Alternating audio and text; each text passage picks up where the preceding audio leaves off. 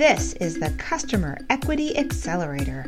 If you are a marketing executive who wants to deliver bottom line impact by identifying and connecting with revenue generating customers, then this is the show for you. I'm your host, Allison Hartsoe, CEO of Ambition Data. Each week, I bring you the leaders behind the customer centric revolution who share their expert advice. Are you ready to accelerate? Then let's go. Welcome, everybody. Today's show is about the process of designing analytics data for decision making. And to help me discuss this topic is Brian O'Neill. Brian is the founder of Designing for Analytics, and he helps companies apply human centered design to data science and analytics. Brian, welcome to the show. Greetings. How are you? Good. Now, this is a fairly unique space, and I think the idea of designing for analytics can go in a lot of different directions. Can you just give us a little bit of your background and what this actually means that when you say designing for analytics? Sure. At the core of the problem is data and everyone's trying to turn it into insight and information. And there's different elevations of that. So typically when we think about the word design and analytics, I think most people jump to data visualization as kind of the thing that we imagine in our head. And this is kind of like what I would say maybe the lowest level elevation about how you can approach it, right? Because it assumes you have the right information. It assumes you have the right data. And the problem is now visualizing it, right? If you go up a level from there, you might come into the world that we call UX, right? User experience, which has more to do with understanding the work, the jobs, the tasks, the attitudes, the goals of people that are doing the job using this data. And so from there, our perspective now starts, we start thinking about workflows and what is it a day in the life of this person like? And what are they sitting down and trying to do with the analytics? And their challenges may or not be just a data viz problem we may find out we don't have the right information or it's not presented at the right time in their job or their workflow or they have to coordinate with another person, right? Then you go up another level and you might have a customer experience with the data, but you also have the business or the organization. In some places, that's the same thing, right? It's an internal business sponsor has a tech team and a data team who provide solutions to them. That's a little bit different than say a software company that has a data product or analytics where the product management or the chief product officer or the business is trying to create a business out of their SaaS platform or whatever it may be. But then they also have the customer experience with their platform. So you need to merge these two interests, right? Like on one hand, maybe they're like, we really want people to depend on the platform and be there all the time. But on the other end, the customer is really like, I only want to go in there when I have to. I don't want to look at your numbers and stuff unless I have to. And as you, you know, then you can go up another level and you're started getting into ethics, right? And getting into like, especially with, we talk about AI and data science, we're now talking about how is automation and AI affecting groups that may not even be at the table as a stakeholder, right? So there's these different elevations there, and I'm kind of interested in helping people with these different elevations. And I would say it's the data viz and then the plus two kind of up from that. That's where kind of the sweet spot is for the work that I focus on is helping people align their goal, align their analytics and data products with particular business objectives and making sure that it resonates with customers. And the large majority of the time, it's not just a data viz problem. It's usually they don't have any idea what someone's going to do with the analytics. They just kind of theoretically know that this number may be helpful. this may help us. Like maybe if we had the average over last year and it's kind of this throw it at the wall and guess kind of approach. And instead of the what if it was this, how would you react to it and getting feedback on early prototyping and understanding at what point someone says, whatever, I don't care. I wouldn't use that. And then working backwards from the point where they say, oh, that's amazing. I would totally, this is really helpful is figuring that stuff out as early as possible before we do lots of technical work and, and invest a lot of time building a solution that maybe no one will use or care about. So from what I hear, that's the whole AI industry right now, inventing, inventing tools that no one's really sure how they'll be used. yeah, there's a really low success rate. I mean, one of the top articles, which is maybe sad on my website, I have this article where every time another survey comes out about success rate with what used to be like BI projects 10, 20 years ago, and then it went to big data projects, and now it's AI. And it's basically the stats on success rates with these. And, and this is mostly talking, I think, about like companies doing internal, using data for internal purposes, internal analytics insight, that kind of thing. It's like on average, it's 15 to 20% success rates. And it's Continuing now with AI, it's, yeah, it's really low, which is just amazing to me that I'm kind of just amazed that people's departments are still getting the same amount of funding and that there's not a higher turnover rate. There's some, I've heard some mumblings, no quantitative data about it, just that this, the gravy train may be ending. And now it's what another consultant I was talking to is saying, you know, if you're a VP or director of analytics, you know, or data science, you've got about two years to show an impact. And if you don't show an impact, there's a chance that team's going to just get wiped and they're going to bring someone else in. And my guess is that, you know, we're at the, we're still in the hype cycle. Maybe we're on the kind of downward part of the hype cycle with AI. And at some point, it's just going to become like, yeah, we have an accounting department and we, it's like oxygen. Of course we have analytics. You know, you just expect it's going to work and it's no longer going to be just like, go hire some PhDs, pray, you know,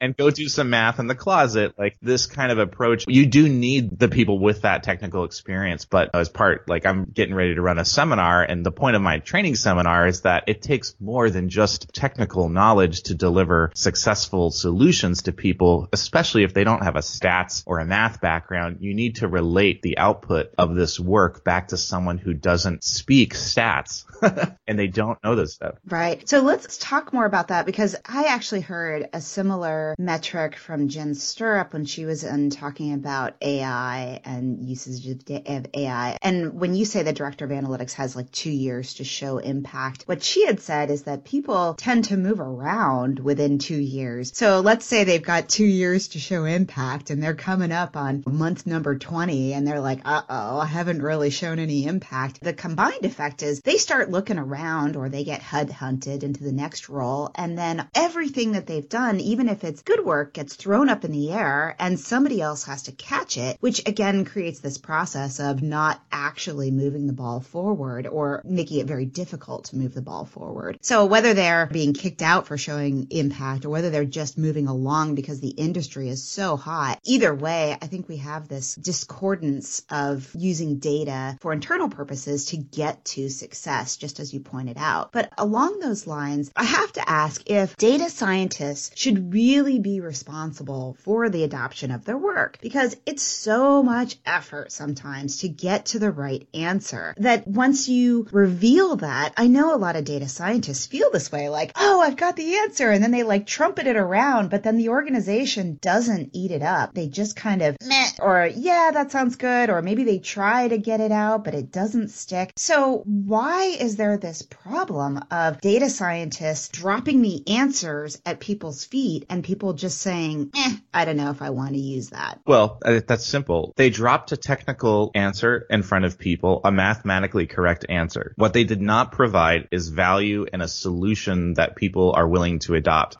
I would say this is not uncommon because what you're talking about is it's what I call thinking about outputs versus outcomes. And the more your team is focused on producing outputs and not thinking about whether they create outcomes, that's a killer right there. The secret is to figure out what the desired outcome is and to align the outputs with that. And you may find out that it's not enough to just come up with the model. Like the model, I was just actually had someone on my podcast yesterday. We were talking about this from a design company and he runs a data science group there and they were talking about like the first deliverable was a spreadsheet with a bunch of names in it. I forget what the con, what like maybe it was a list of prospects to sales prospects to call or something like this. Oh, it actually has something to do with like training ambassadors. And they were trying to model who in the company are considered the people that others go to for help. They're trusted like ambassadors in the company for information. And they were trying to do this at scale using some data science to identify these people for some training initiative. And the first output was just an Excel spreadsheet. And the problem with that was it didn't express how the system came up with this list of names. And so the managers had a really hard time swallowing that this list of names, a lot of stuff went into the, like if this wasn't just some random thing, it, there was some heuristics, there was some logic that went into this and it was just too opaque. And so that's a great example of the math part may have been correct, but you didn't figure out what someone was going to use. What would they be willing to actually engage with and depend on? And so through the process of prototyping and approaching the redesign of the thing, they realized that the managers actually, A, they needed some explainability to understand how the system came up with this. And secondly, they needed to be able to adjust the names that were appearing. So whether that was simply removing certain people, like using some last minute human judgment or whatever it may have been. The point here also is that in this situation, there was probably never any requirements document that said we must be able to remove and add people willy nilly and we must be able to edit the parameters of the whatever. Why? Do you think they would have said that though if they had been asked? They'd be like, oh, I think I want this metric. I think I want that metric. People will always give you an answer, but not necessarily what they actually need. Right. So my point there is that there was a latent problem here which wasn't known until the entire solution was done. And so this is partly where design and prototyping can help because we could have come up with a list of fake names just to start doing the process of prototyping. And I imagine had they approached this with a different method where they didn't wait and build out an entire predictive model to come up with a list of names, they probably could have teased out this requirement that A, there needs to be like an explainability feature, which I'm not talking about data science features in the model, but the human side. Yes, exactly. Talking about the like an XAI package that we're going to need this or else no one's going to use it. Like the black box approach isn't going to work here. And two, there's still a need to adjust names or maybe some qualitative reasons that they want to like get rid of someone in this list that wasn't modeled in the data, whatever it may have been. I'm pretty sure you could have probably gotten to those needs much earlier such that when the solution landed, it didn't land with a thump and just, and that was the end of it. So the sound of a of a dry tome hitting the table. exactly. Ooh, yay! Let's book. dig in.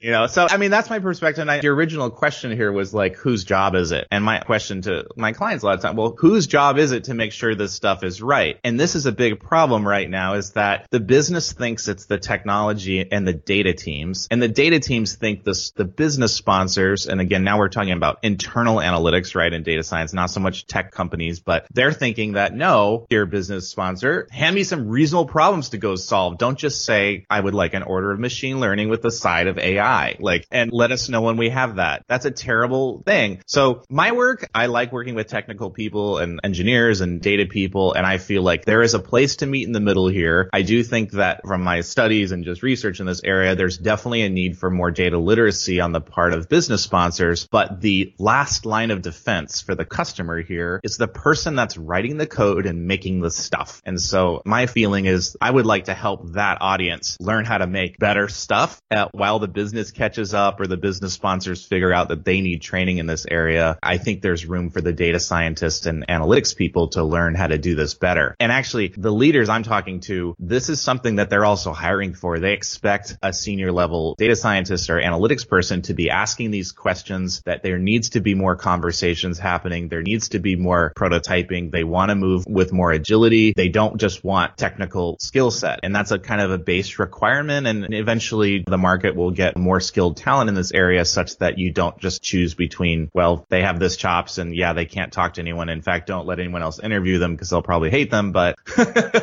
I'm making crass generalizations here. I've met some really talented and very interesting people with very advanced degrees in math and particle physics and all these things. But no, I hear what you're saying. Is the it was an interview I heard a while ago with Pamela Peele, who runs the University of Pittsburgh full data systems, and we're talking like a billion dollars of data assets, machines, and people, and just like a huge system. She said there were two roles that were the most valuable on her team. And role number one was what she called like the factory foreman, the person who kept the jobs moving through the system like a factory. And the other role that was incredibly valuable is exactly what you're saying. She called it the data storyteller, but it was really, that's almost trite compared to what it really was. It was the person who was the bridge between business and data and was making sure actively that business needs were being met. Although she never used the word prototyping, which I think is a really key concept here. Do you have more structure or like a process around how people think about prototyping? Yeah, well, I want to say two other things just on that if I could. So there's a new title. So you have data storyteller, which to me is a very specific thing. It, I feel like that's aligned with outputs that have been created and conveying outputs. That's different to me than there's this new role that I believe came out of McKinsey and I love the behavior and the need for the role. I hate the title and it's called the analytics translator. It's just terrible. Like, because it sounds like something after you create this behemoth piece of crap, then go out and have the translator translate it to all the rest of the people that actually need to use it. And that suggests that the first thing is definitely not going to be usable, but then we'll translate it. And then it's like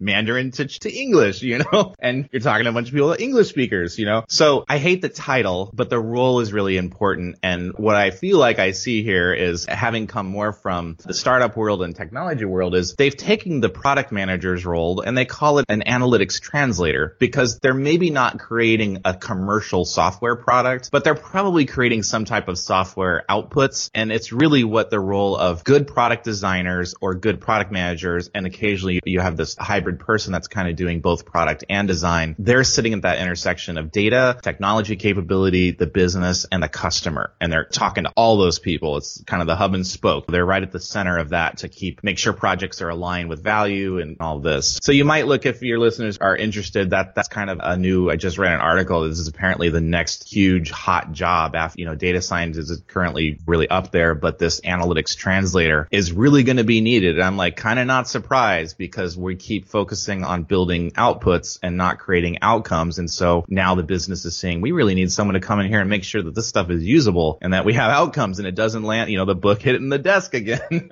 so that's kind of my take on that, you know.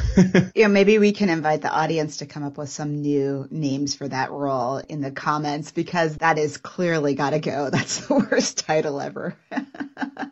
Yeah, I mean, the ship may have sold on that. Particularly, I like the data product manager. That's kind of how the term that I like, but whatever you call it, I care more about that the behaviors are happening and what it sounds like a kind of a low level role that's not going to have strategic impact. And by definition, it's strategic, right? Thanks, everyone. This ends the first half of my discussion with Brian O'Neill from Designing for Analytics. Please join us next week when we have the exciting conclusion of this very rich and powerful discussion. Thank you for joining today's show. This is your host, Allison Hartsoe, and I have two gifts for you. First, I've written a guide for the customer centric CMO, which contains some of the best ideas from this podcast, and you can receive it right now. Simply text Ambition Data, one word, to 31996. And after you get that white paper, you'll have the option for the second gift, which is to receive the signal. Once a month, I put together a list of three to five things I've seen that represent customer equity signal, not noise. And believe me, there's a lot of noise out there. Things I include could be smart tools I've run across, articles I've shared, cool statistics, or people and companies I think are making amazing progress as they build customer equity. I hope you enjoy the CMO guide and the signal. See you next week on the Customer Equity Accelerator.